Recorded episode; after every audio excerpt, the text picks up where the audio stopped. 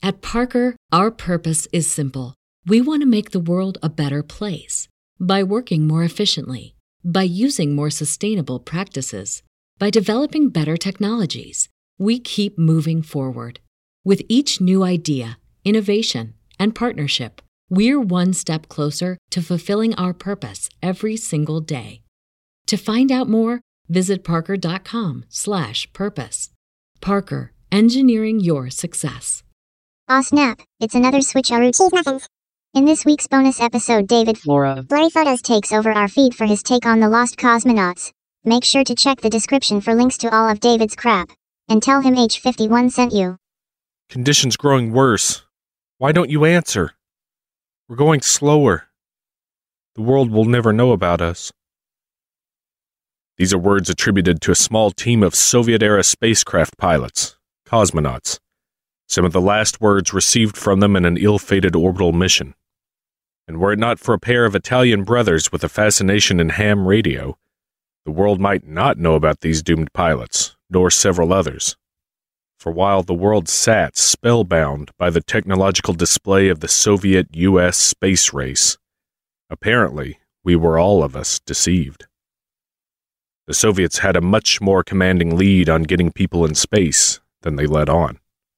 But getting them back down from space, well, one out of two ain't bad.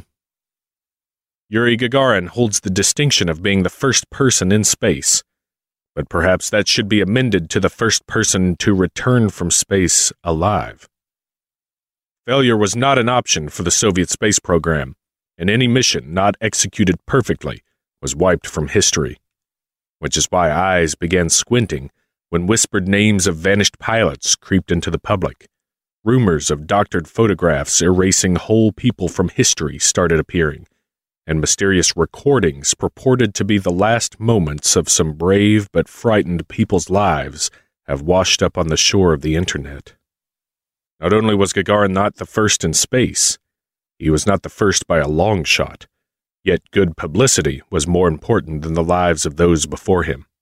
And now, floating in a monotonous orbit, or drifting further and further from the planet, the bodies of the forgotten remain in their state of the art capsules, forever doomed to obscurity. At least, that's what the conspiracy states. A conspiracy that points to both audio and visual evidence of a massive cover up. A conspiracy that relies on over 25 years of tight lipped secrecy from dozens to hundreds of people. And a conspiracy that smartly asks Do you really trust what the Soviet government told you in the 60s? We're searching for lost cosmonauts on this episode of Blurry Photos.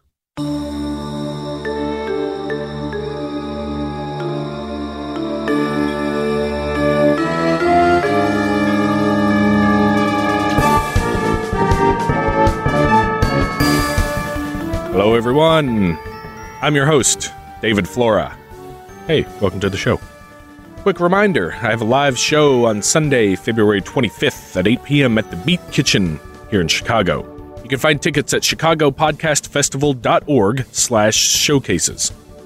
I'll also put a link up on the Blurry Photos Facebook page and all that good stuff. And if you have any questions about it, feel free to drop me a line. Otherwise, hope to see you there.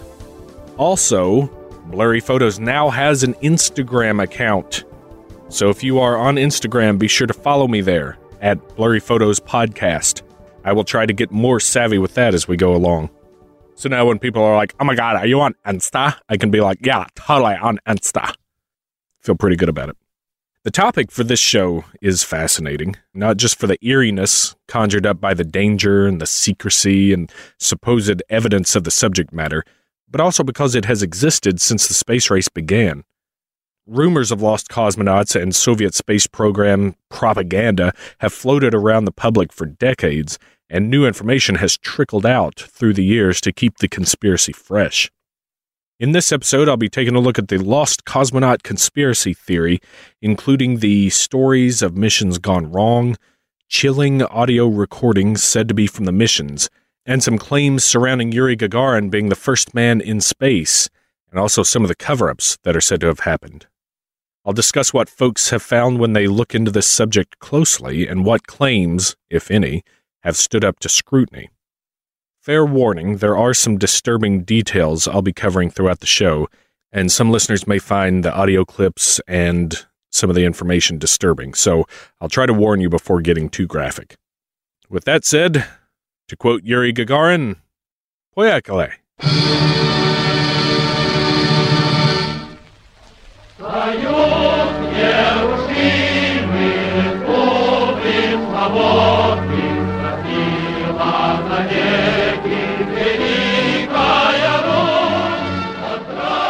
Sputnik 1, or Satellite 1, achieved orbit on October 4th, 1957. The Soviet Union's accomplishment kicked off a new chapter in the Cold War, a competition for technological superiority between the US and the USSR, the space race.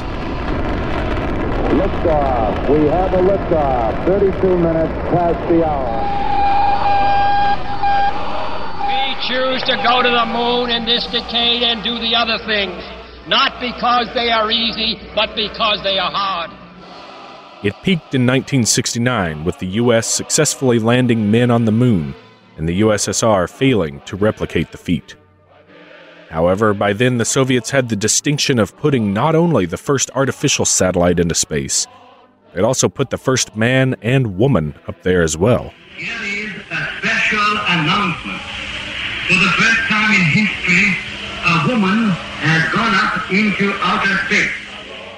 During this time, the world waited in anticipation for the next huge breakthrough in flight, the next exciting news of what mankind had accomplished. Not six months after learning of Sputnik's success, news broke that the Russians had sent a man to fly it up 186 miles. Now, conventionally, space starts at around 62 miles up, so that's three times the distance the Soviets got up there. However, this was apparently reported based on a fictional radio show in Moscow, not true in the least. Still, many people around the world believed it, whether out of paranoia or trust that that was the next step in spaceflight. With the announcement of Gagarin's successful orbit of the Earth on April 12, 1961, the Soviet Union solidified its lead against the U.S. in the space race. Gagarin, already an accomplished Air Force pilot, became an instant legend and international celebrity, earning his nation's top honor of Hero of the Soviet Union. Up to that point, it was speculation and tests by both countries for what the other was doing and what was possible. Many trials, but no errors. Not for the Soviet Union, of course. Their science perfect, their test perfect. Look at America with dumb failures and unsuccessful rockets. but their stories weren't exactly airtight. In fact, information was said to have leaked back in 1959, which painted a much darker picture than the perfect record the Soviets presented to the world. In December of that year, an Italian news agency named Continentale reported that several cosmonauts had met their fates in some unofficial suborbital flights. The agency had apparently gotten word of this from a, quote, high ranking Czech communist. The cosmonauts were even named Alexei Ledovsky, Andrei Mitkov, Sergei Shiborin, and Maria Gromova. Not an auspicious follow up to Sputnik's success. Later in 1960, the sci fi author Robert Heinlein had a chance encounter with some Red Army cadets while he was in Lithuania. According to an article he wrote, the cadets told him of a manned orbital launch that had taken place that day, which had mechanical failure causing it to be stuck in space. This was met with denial from Soviet officials and subsequently claimed to be a test dummy that had been sent up. These cover ups had relatively high profile claimants, as opposed to claims from just some jackass sitting in a bunker closely following the space race. But nothing made quite the conspiracy splash like some Italian jackasses sitting in a bunker closely following the space race. Enter the Judica Cordiglia brothers, who actually weren't total jackasses at all, but intelligent and curious, if a bit mischievous, radio enthusiasts. Achille and Giovanni Battista Judica Cordiglia were both in their 20s when Sputnik launched, and their interest in radio compelled them to scrounge together equipment to see if they could pick up Sputnik's transmissions. They were apparently successful, which bolstered their curiosity, and they eventually purchased an old German World War II bunker on the outskirts of Turin, Italy, and called it Torre Bert. Torre for tower, Bert for Via Bertolazzona, the name of a nursing home. They shoved every piece of radio equipment they could beg, borrow, or buy into it. Over the next four years, they listened and recorded several signals they claimed were from Soviet space missions. They released nine recordings and told the world what they had allegedly found, which was in direct opposition to what the Soviet state claimed. The following is a small sample of their recordings. Again, fair warning, couple might be a little disturbing to some listeners. In late 1960, the brothers said they had intercepted an SOS from a craft in orbit.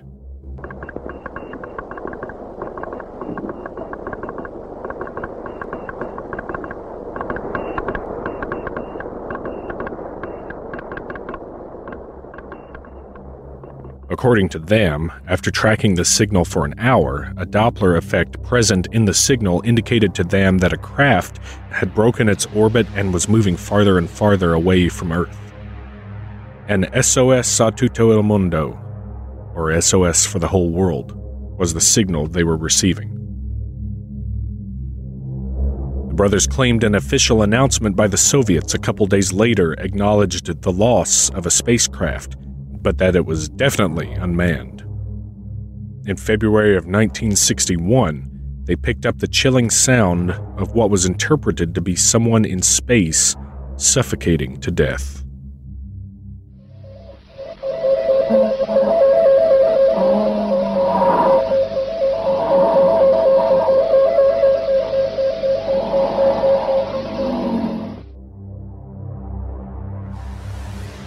Supporting that claim was another audio clip from the same flight, which was interpreted as a failing heartbeat.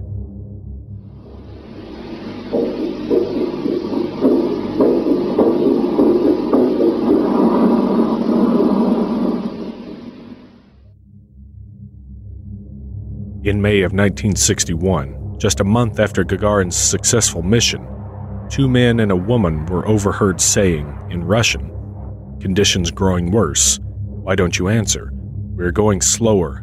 The world will never know about us. And not a month after that, they picked up what has become perhaps their most famous piece of audio a woman's voice communicating with Mission Control just before cutting out.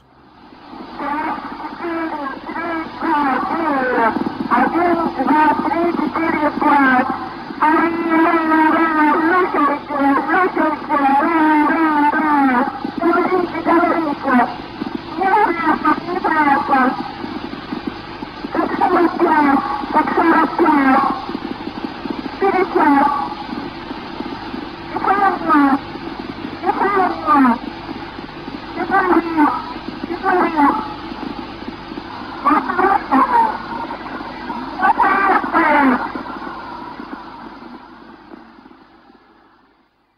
translation offered by the brothers was something along the lines of Come in, talk to me.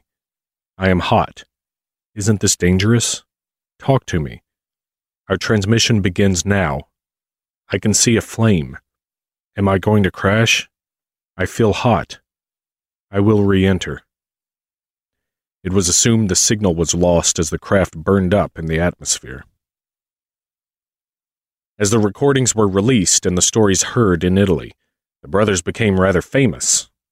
Even the Washington Post and Reader's Digest picked up their stories, which no doubt had a hand in propelling the conspiracy that Soviets were covering up atrocities in order to save appearances. In addition to those recordings, the brothers also claim to have observed a capsule orbiting the Earth three times just a few days before Gagarin's flight another couple crafts losing control and drifting off into space, and more crafts burning up on re entry. It went on into 1965, when Radio Moscow finally issued a statement saying the recordings were a lie and no cosmonaut had been lost. To which everyone no doubt sighed collectively and said, Thank goodness Russian state run media cleared that one up for us.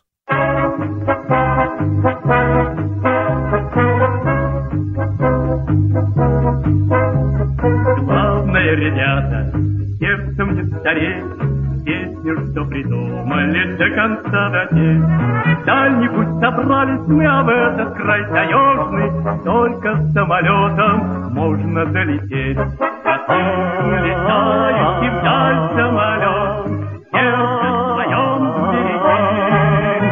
Под крылом самолета о чем-то поет Зеленое море тайги. Под крылом самолета о чем-то поет Зеленое море тайги. In the midst of this Italian job, there came another angle to the cover up in the form of a report by Dennis Ogden, a correspondent of the British communist paper The Daily Worker. Three days before Gagarin launched, Ogden wrote that a man had been shot into space and had come back deranged but alive. He was apparently hidden away while he recuperated. The prodigal cosmonaut was actually a neighbor of Ogden's, Lieutenant Colonel Vladimir Sergeyevich Ilyushin, a prominent and popular Soviet test pilot. The stars were aligned for Ilyushin to be the first man in space. He was well respected, had family ties to the government, was friends with Khrushchev, but apparently he didn't like the fact that the flight would be automated and no kind of challenge for him. He got over the idea and was said to have launched five days before Gagarin's flight, orbiting three times, but upon re entry, he blacked out and crashed somewhere in western China. He was then captured and held for a year before his return to Russia. The story would have been devastatingly embarrassing for the USSR, which is why some people believe they covered it up, saying instead that Gagarin had made a successful orbit and Ilyushin had injured his legs in an unrelated car accident and was sent to Hangzhou, China for Eastern medical rehabilitation. Some even go so far as to say Gagarin never actually made the flight, but was driven out to Ilyushin's landing site or to a faked one closer to home and posed as if that flight had been his all along and he had returned safe and sound. Hence, Ilyushin was the first official man in space, but Gagarin was the face the Soviets gave that distinction to. In 1999, Khrushchev's son Sergei claimed the Ilyushin story was actually true. Ilyushin died in 2010, apparently never denying any cover up. Юрий Гагарин, Юрий Гагарин, вас вызывают таймыры.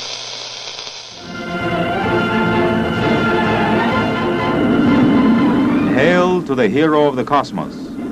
It was an unforgettable day. At Vnukovo Airport in Moscow, Communist Party and Soviet government leaders and thousands of Muscovites greet a true son of his country, Yuri Gagarin. There he is, the Soviet soldier who was the first man in history to take a trip into outer space. Comrade First Secretary of the Central Committee of the Soviet Communist Party and Chairman of the Council of Ministers of the USSR.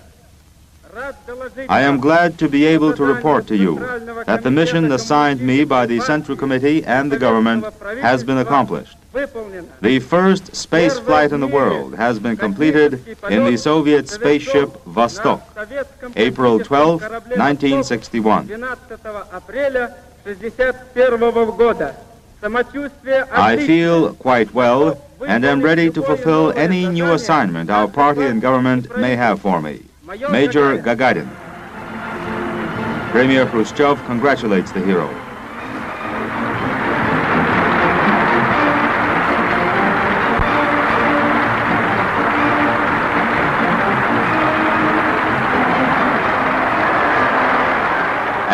Moscow rejoices. The people of our capital hail Yuri Gagarin in a heartfelt reception.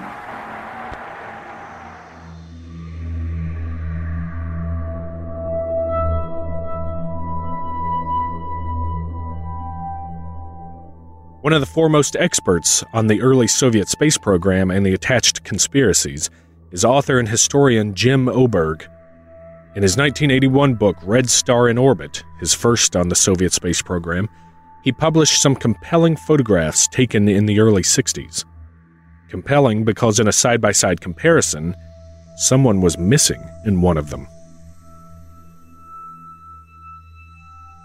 One of the top six cosmonauts in line to fly a manned space mission after Gagarin had been erased from a photograph taken in 1961. The government was none too happy about being called out for this glaring censorship. However, the fun didn't stop there. There was another photograph from the same time showing 22 people, but official versions of the picture only show 16. And yet another photo from 1966 showed one of the backup cosmonauts airbrushed out when compared to the original.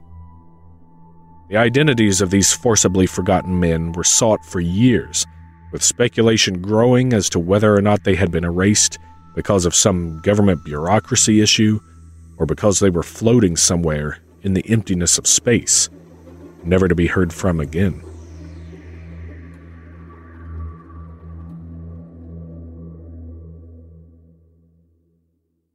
Now, this topic is one where the truth might just be at least as strange as the fiction. Let's go back through these claims and ask some questions. The Continentale reports about the missing cosmonauts in 1959 were exclusive to that agency, cited no sources for confirmation, and never named the high ranking Czech communist. Which is fine if he's a spy, but the four cosmonauts named are a bit troublesome to prove. There are rumors of a secret group of pre space age pilots assembled to execute quote unquote urgent tasks of the Soviet government, but nothing really fed those rumors, and at the time the program was only seeking men when one of the four was a woman. Perhaps more damning is that most all pilots selected to be cosmonauts were relatively well known, if not famous, and these names weren't on anyone's list at the time. So, maybe the government did a great job erasing them. Okay, and the dozens and dozens of people who worked on it kept it quiet for 25 years. That's fine. I'm not too worried about this claim, especially with zero corroboration from an outside source, but perhaps more interesting evidence against this one comes in line with the Italian recordings. The Judica Cordiglia brothers have met with a fair amount of skepticism over the years, notably from Jim Oberg. While it's not disputed that the brothers were a couple of smart cannolis, the veracity of their recordings has been called into question. Several of their claims revolved around a craft leaving Earth's orbit, doomed to float into oblivion. At that point, however, the Soviets didn't have the capability to leave orbit. It's not like stepping off of a moving treadmill. You have to have a lot of force to leave gravity. It's called escape velocity, and you need fuel to get your groove thing shaken fast enough to achieve it, which means you need some big ass rockets. The Soviets were just not working with machinery big enough to lift much weight up and away from the Earth. Their Vostok rocket could only lift about 500 kilograms, which is around 1,100 pounds. Unless you're sitting in a big empty Coke can, that ain't getting you out of orbit. As for the heartbeats, I've read that this was not something the Soviets broadcast in their flights, at least on audio channels. Heart rate was actually converted to electrical signals and transmitted as numerical telemetry data.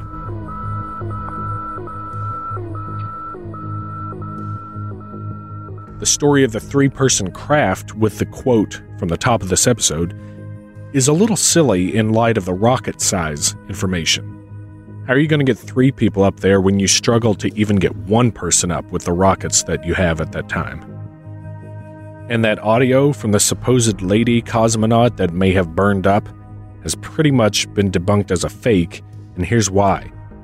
Neither it nor the other recordings match the technical operations the Soviets used, in particular communication protocols of identifying themselves when speaking or using correct terminology. Moreover, it has several grammatical errors and poorly constructed sentences, which a well trained and educated Soviet pilot would not be making. A younger sister who was learning Russian at the time, however, might make such mistakes. Maria Teresa Judica Cordiglia, I'm looking at you. The brothers did pick up legit signals and recordings during their time at Torre Bert. It's just that the ones they're famous for look like fakes. Skeptics have also been suspicious of them since their homemade tracking station picked up these signals that modern American and European tracking facilities didn't. Now, a, a one off could be forgiven, but the brothers had, what, nine uncorroborated recordings? Well, maybe eight, as Bochum Observatory in Germany also picked up voice transmissions a month after Gagarin's flight, though they didn't match any sensational stuff the brothers reported, and Bochum determined they had originated on the ground. But compare this to the fact that US facilities were able to track the booster that launched Gagarin, and a full on list of stations tracked the August flight of German Titov's second human to orbit the Earth, and the first to vomit in space. The first woman in space was Valentina Tereshkova in 1963, and she did not die on re entry.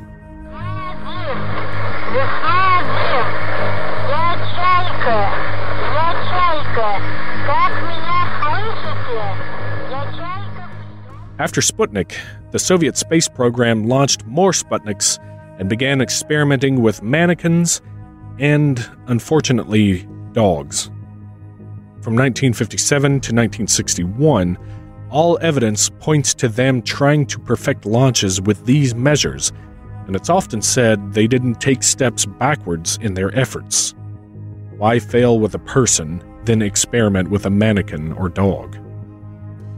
Ogden, the man who reported that Ilyushin was actually the first man in space, actually cobbled his story together from possible leads and suppositions, including chatter about the upcoming launch and the fact that his neighbor, Ilyushin, was missing and said to be recovering from an injury somewhere. While suspicions were still high about the Soviets' full Gagarin story, again, nothing had been tracked prior to his launch, and Ogden was about the only source for the Ilyushin story. Still, it's odd to have Sergei Khrushchev say it was true, and Ilyushin to not deny it later. With the fall of the Iron Curtain and the political adoption of glasnost in the mid 80s, many things came to light in the more transparent government. Included in this were answers to the strange photographs with missing cosmonauts. The photo with the 6 minus 1 cosmonauts was determined to be missing Grigory Nelyubov, one of the top candidates for a manned flight. The story came out that he and two other cosmonaut trainees, Ivan Anikayev and Valentin Filatayev, got in a drunken brawl one night while on leave. Their CO told them to apologize to whom they'd been fighting, and the egotistical Nelyubov was the only one to refuse. When the incident got higher up the chain of command, all three trainees were expelled from the program, and any mention of them was covered up out of spite and embarrassment. In the other pictures, the reason for removal was much more mundane than being lost in space. Anatoly Kartashov was dismissed after having skin bleeding during a centrifuge run. Valentin Varlamov injured his neck while swimming and had to be dropped. Mars Rafikov left for personal reasons and totally not because he was the only non Slavic cosmonaut. And Dmitry Zaykin, who had to stay grounded due to ulcers. This is why they were airbrushed out of photos. That's the level of facade the Soviet Union wanted to put on in the Cold War.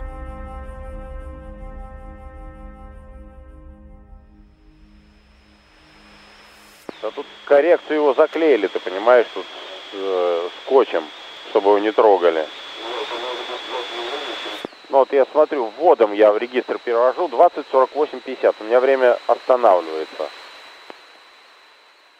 The truth is, there wasn't a need to fabricate conspiracies of disaster. A few happened and were just as chilling. I'll relay a few stories now that some listeners might not want to hear, so go ahead and skip forward a few minutes if you're squeamish. One of the biggest perhaps the biggest disaster to befall a nation's space program, came in 1960, just six months before Gagarin made his flight. Under the direction of Artillery Marshal Mitrofan Nedelin, the Soviets began working on a new rocket, the R 16, designed to carry an ICBM with a rapid response time. Nedelin pushed his team to work faster, produce results sooner, and drove an unrealistic timeline for completion. It had the exact results you'd expect. When launch day came, numerous dignitaries, military personnel, and civilians were on hand, awaiting a triumph. What they got was delays from necessary repairs. Ignoring safety protocols, Nedelin himself went to the launch pad to literally get the thing off the ground. On October 24th, the second stage engine accidentally ignited, causing a massive explosion on the launch pad where some 250 people were gathered. Fire, chemicals, and toxic gases billowed out and engulfed onlookers. The blast was seen 50 kilometers or 30 miles away. Several military and scientific dignitaries were killed instantly, including Nedelin. The Soviet Union hastily moved to keep the disaster under wraps, and shockingly did a pretty good job of it. It wasn't until the early 90s that the full scope of the event was known. Although state records set the death toll at 92, estimates have put the actual number closer to 122. In March of 1961, a cosmonaut trainee was lost in a freak accident. 24 year old Valentin Bondarenko was wrapping up his 10th day in a low pressure isolation chamber, part of his spaceflight training. The pressurized chamber was meant to mimic a Vostok flight, with a seat similar to the one used in the Vostok capsule, a metal bed, wooden table, toilet, open coil hot plate, and an atmosphere that was 68% oxygen. As he removed his biomedical sensors, he wiped the adhesive off with an alcohol soaked cotton ball and tossed it on the table. Instead, it landed on the hot plate, which was heating a cup of tea. It ignited immediately. He tried to smother the flames with his sleeves, but due to the oxygen rich environment, those too caught fire. He was engulfed in seconds. It took monitoring technicians almost 20 minutes to open the door due to the pressure difference, all the while watching in horror at the scene inside the chamber. When they finally got him out and rushed him to a hospital, the traumatologist started an IV in the only place they could find blood vessels his feet. His heavy flight boots had protected them. He was admitted under the name Sergei Ivanov and the doctors only inferred his importance via officials guarding his room and his death watch officer, Yuri Gagarin. He died 16 hours later, and the state hushed it up once again. That story didn't emerge until the 80s, which is a shame on several levels, not the least of which being knowledge of his death could have possibly helped prevent the somewhat similar deaths of the Apollo 1 astronauts in 1967. Though NASA did know the hazards of such tests at the time. A couple more notable losses that led to rumors and questions include the death of Colonel Pyotr Dolgov, who died in 1962 from an accident during a high altitude parachute jump. He was never slated to be a cosmonaut, but his name has ended up on lost cosmonaut lists over the years. And finally, the sad death of Vladimir Komarov in 1967. Stories say that he crashed to Earth, cursing at Soviet officials and the Soyuz capsule he was in. He was supposed to pilot Soyuz 1 into orbit, then be joined by a crew of three in Soyuz 2, exchange places with two of them, and pilot Soyuz 2 back to Earth in a magnificent display of engineering and spaceflight. However, like the R 16, work was rushed and preparations were skipped. No one in the program thought the capsule was ready to fly, but no one wanted to tell the volatile Leo Brezhnev either. When it was suggested he back out of the mission, Komarov supposedly answered, If I don't make this flight, they'll send the backup pilot instead. That's Yura, he said, referring to his good friend Yuri Gagarin, and he'll die instead of me. We've got to take care of him. Gagarin and Komarov were indeed great friends, And it's said when launch day came, Gagarin showed up at the pad begging to pilot the craft instead, but Komarov refused. So many problems befell the capsule on launch, it's hard to list them, but he managed 17 orbits before it was decided to bring him home and cancel the mission. Unfortunately, one of the problems was a parachute failure. He supposedly was able to communicate with ground control and his wife via a video call to say his goodbyes just before his death. Gagarin was supposedly haunted after that, never the same up until his death in a jet training exercise in 1968.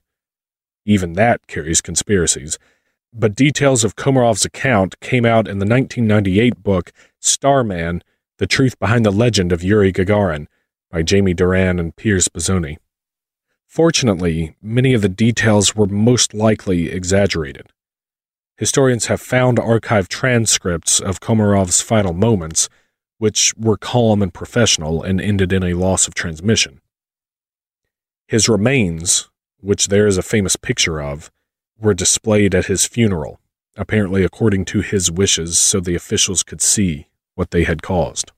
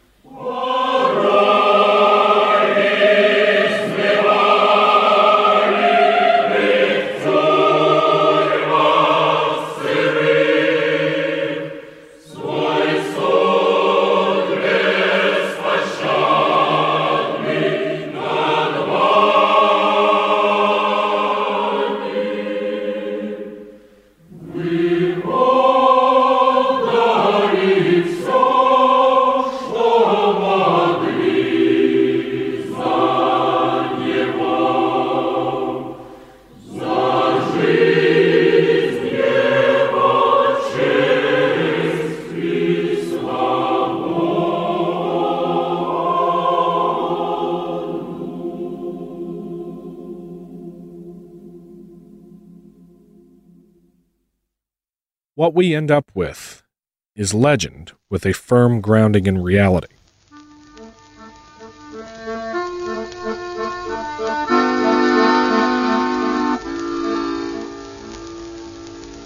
The space race was a fertile ground of unknown territory and nervous, anticipatory nationalism that gave rise to stories like these and the propensity to believe them amazing things were happening. Why wouldn't they be real? Though the creepiest stories of lost cosmonauts don't stand up to scrutiny, they are bolstered by very real Soviet secrecy. Anything less than perfection was not tolerated, and it certainly wasn't shared with the world.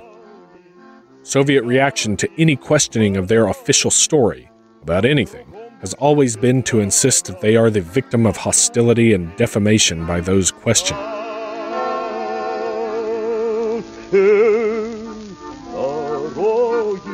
As we've seen, things did get covered up and secrets were kept, so we probably can't know with certainty just what did happen in the Soviet space program.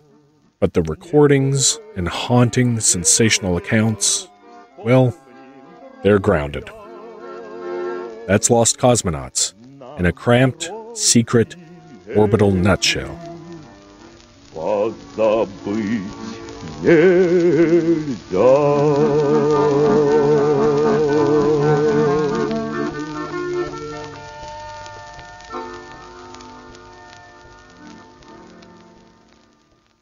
There are lots of links with good information on this one if you want to look at it in more detail.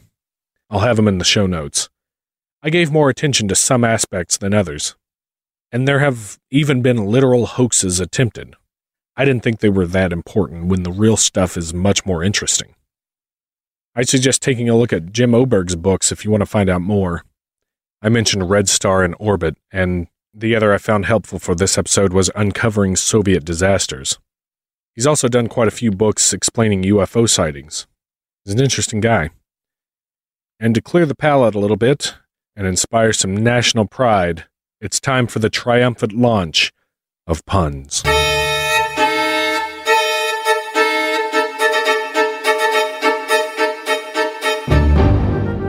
If you're ever in Moscow and want a healthy snack, look for the Soviet themed shop that specializes in selling cashews, almonds, pecans, and more. Cosmonauts. I was craving some cashews once and looked at the clock. It was almost 10, which is when they close. I ran there and just managed to get in and grab a bag before they locked up. I guess I made it in the Sputnik of time. Thanks again for joining me in another journey into the unknown. If you want to support the show, please go over to iTunes and leave me a five star review. I'd very much appreciate that. And there's no better advertising than word of mouth, so tell your friends, tell your family. Like our page on Facebook. Don't forget to go over and join the Blurry Photos fan page on Facebook as well. Share your puns for this episode. Share some memes and some stanky danky pictures, and just have a good time. Follow me on Twitter, blurry underscore photos. Follow on Instagram, Blurry Photos Podcast. Get yourself a free audiobook from audibletrial.com slash blurry photos. And if you want to support the show, please consider becoming a patron of mine on patreon.com slash blurry photos. Tons of fun rewards on there. And at the $5 level, you get an extra episode every month. Don't forget you can get merchandise at blurryphotos.threadless.com something like 16 different designs you can get on there. So definitely check that out. Thank you to the Chicago Podcast Cooperative and its fine fleet of saucy shows. For example, MBSing, where host Mary Beth Smith cuts the BS out of conversation by discussing a topic her guest unabashedly loves, thus discovering why people love what we do and how that passion affects us. Again, that's MBSing, part of the Chicago Podcast Cooperative. Also, thanks to the Dark Myths Collective, who are adding new members all the time. Tons of great shows on there to check out. And I think that'll do it for this episode of Blurry Photos. I have been Comrade David Flora. До свидания, товарищи. летит во все концы. Вы поверьте нам, отцы, будут новые победы, станут новые бойцы.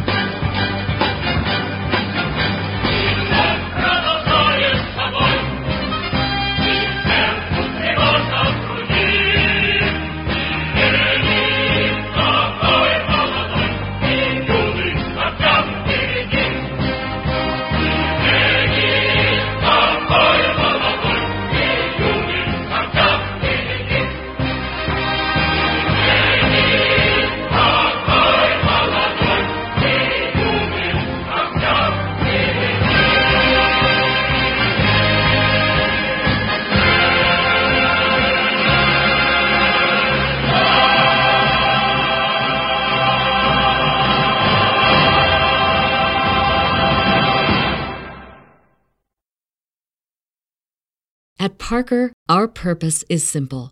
We want to make the world a better place by working more efficiently, by using more sustainable practices, by developing better technologies. We keep moving forward. With each new idea, innovation, and partnership, we're one step closer to fulfilling our purpose every single day. To find out more, visit parker.com/purpose. Parker, engineering your success.